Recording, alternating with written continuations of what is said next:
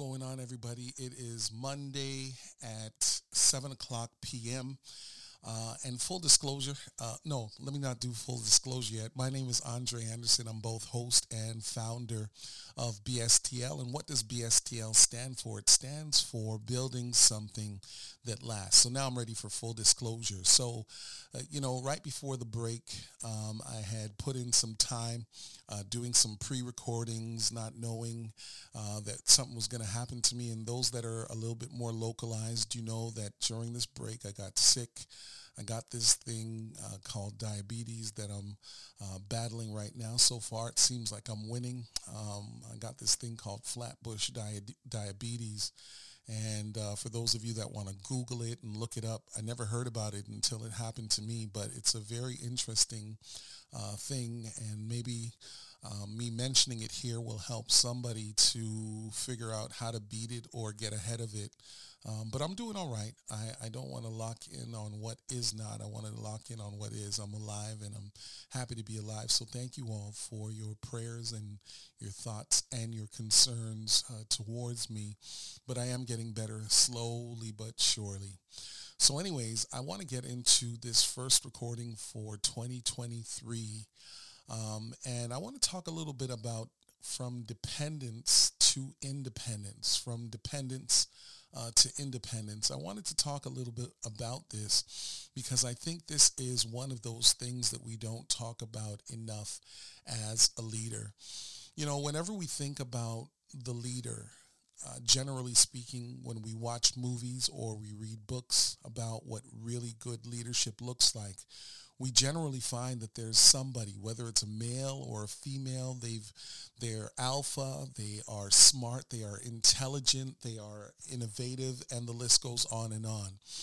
And what generally happens is that an entire movie or an entire plot um, is surrounded by us trying to watch and see what this leader is going to be doing over and over and over. And look, I'm all for the alpha leader. I'm all for the centrality of any plot where a leader is going to be highlighted and focused on as they kind of show us how they help to get the team through and over whatever the obstacles are. But here's one of the things that I have discovered, and um, you know I think it's important that we talk about this is that great leadership has to move uh, people from being dependent to being independent. So let me just explain what I mean when I say that. Uh, we have created an, an entire culture around the type of leadership whereby if something happens to that leader, if they are unable to follow through, if they quit, if they move along, whatever the case may be, we have developed an entire leadership style around uh, the reality that we need those leaders to be there. And if they are not there, um, everybody gets nervous. Like, what are we going to do if so-and-so is not there? Or what are we going to do if so-and-so is not optimal? What happens if they don't give us our next um, marching orders? And the reality is is I don't know that I subscribe to that kind of leadership anymore. I think when I was younger, um, as a younger leader, you know, after you finish the assignment, you go and you look for uh, somebody to tell you what to do next. I think that that kind of leadership is antiquated and outdated.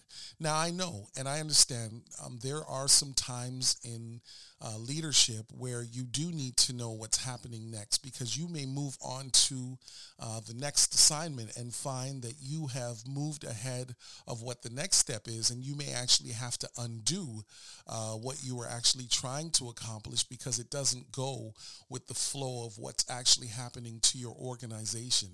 And maybe this is a good place to plug a, a short story I remember um, many years ago, uh, one of my first jobs, um, I was working with my dad. Uh, he used to uh, be a carpenter when he was, you know, a full-time worker. He's retired now, um, but he was really good and is still very good at what he does. Like the work that carpenters do, um, absolutely incredible. So in one of his jobs, uh, when he would have been building a house, he went to uh, the foreman of the site and said, you know, my son is just a little high school guy trying to make some money uh, during the summer so that, you know, he can whatever. Uh, so the foreman said, all right, bring your son, um, you know, and we'll see if we can find him something to do. And of course, uh, when I get there, because I don't have the same skills as the carpenter, um, the carpenters on site or the people that are responsible for the cement work, et cetera, et cetera, I end up um, being a general laborer. And this general laborer job, it's not hard work, um, but it's monotonous work.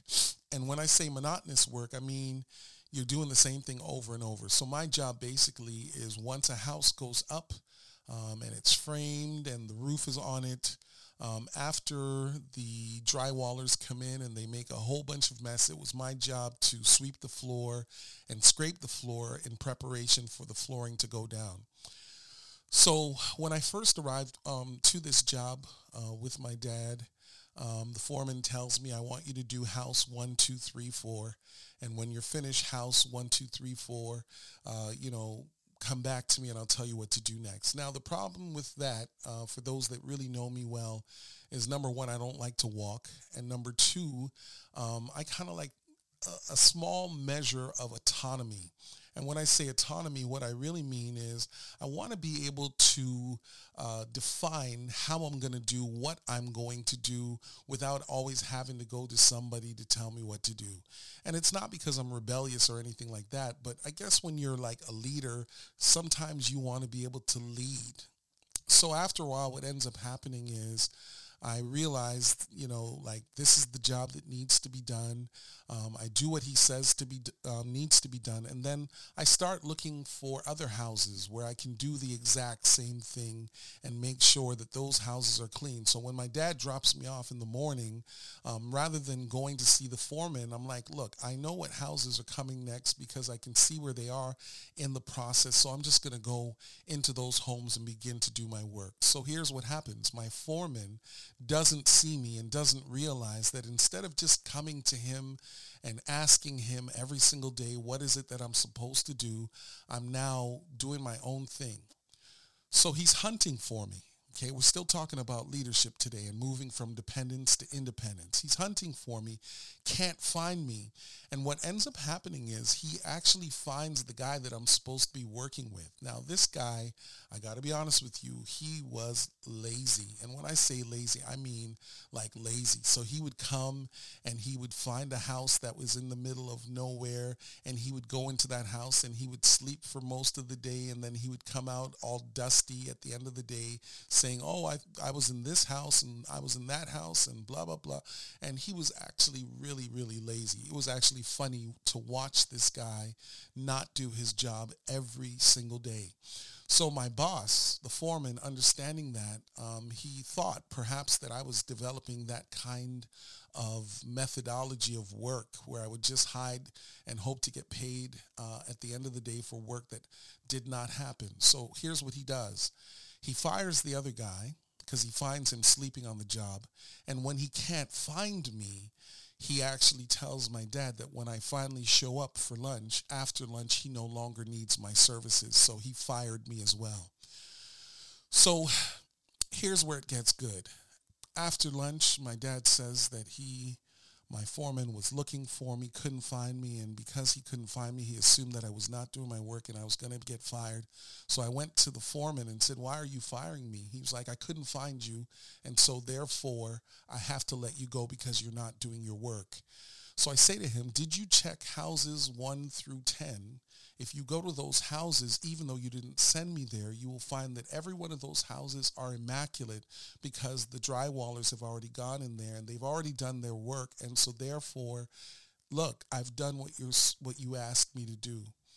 So as I'm leaving, and I'm I'm upset because I've never been fired before from any job. I'm upset because this doesn't look good on my dad, and I know when he gets home, if I wasn't doing what I was supposed to do, then that's another song that I'd also have to be singing. But when he fires me, I say to him, well, you can fire me if you want. Uh, I'm not going to argue with you, but I think that you're going to have to owe me an apology when you realize that I've been doing what I'm supposed to actually be doing. So I go home that evening And then later on that evening, I get a call uh, from the foreman apologizing and asking if I could come back uh, the next day because he was wrong. Now, anybody that knew that that knew that foreman knew that that's not a guy that actually says sorry for anything at all. He was a very rough and tough guy. He was able to get the job done. Um, but if I were to categorize him as a leader, I would say not necessarily the best leader because his style of leading was too clingy. He liked it when people would come to him.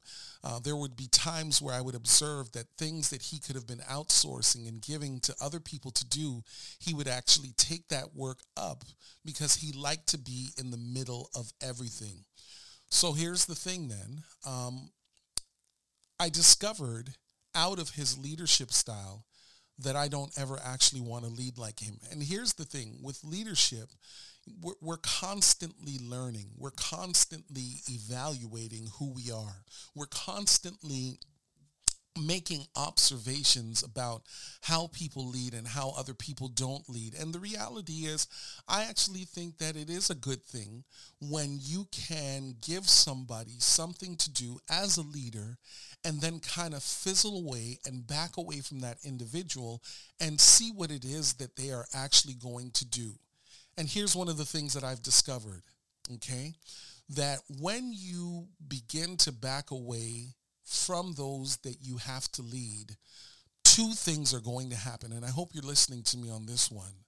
Number two, they are going to become extremely autonomous, which may be a credit to your style of leadership. Or number two, they are going to go back to what it is that they are accustomed to doing. And that may not necessarily be a uh, a faux pas on your part, but what it does say is is that maybe change and moving from dependence to independence isn't as easy as we think it is.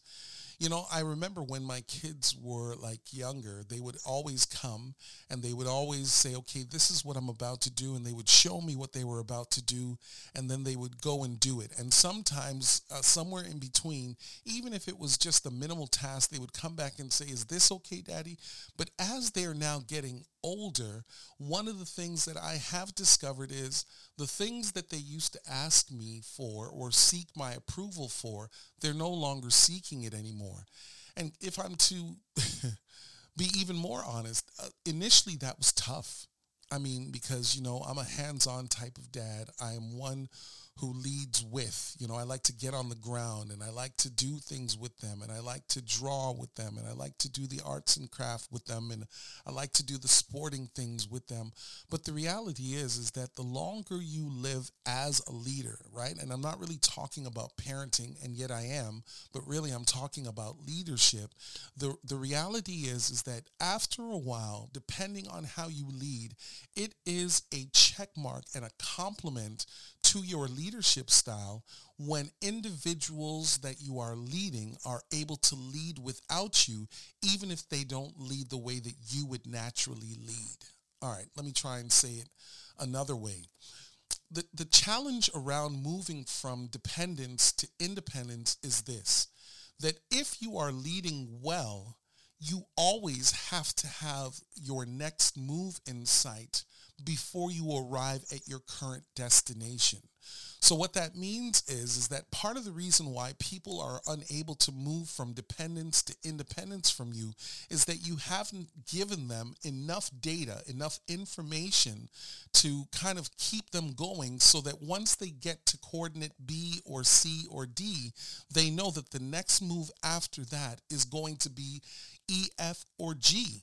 And if you are doing it well, um, it almost challenges you as um, the the leader to know where you're going, so that you don't have a lot of idle time, so that those that are following you or working with you or leading with you, they are not stuck to well, what's next because you haven't figured it out.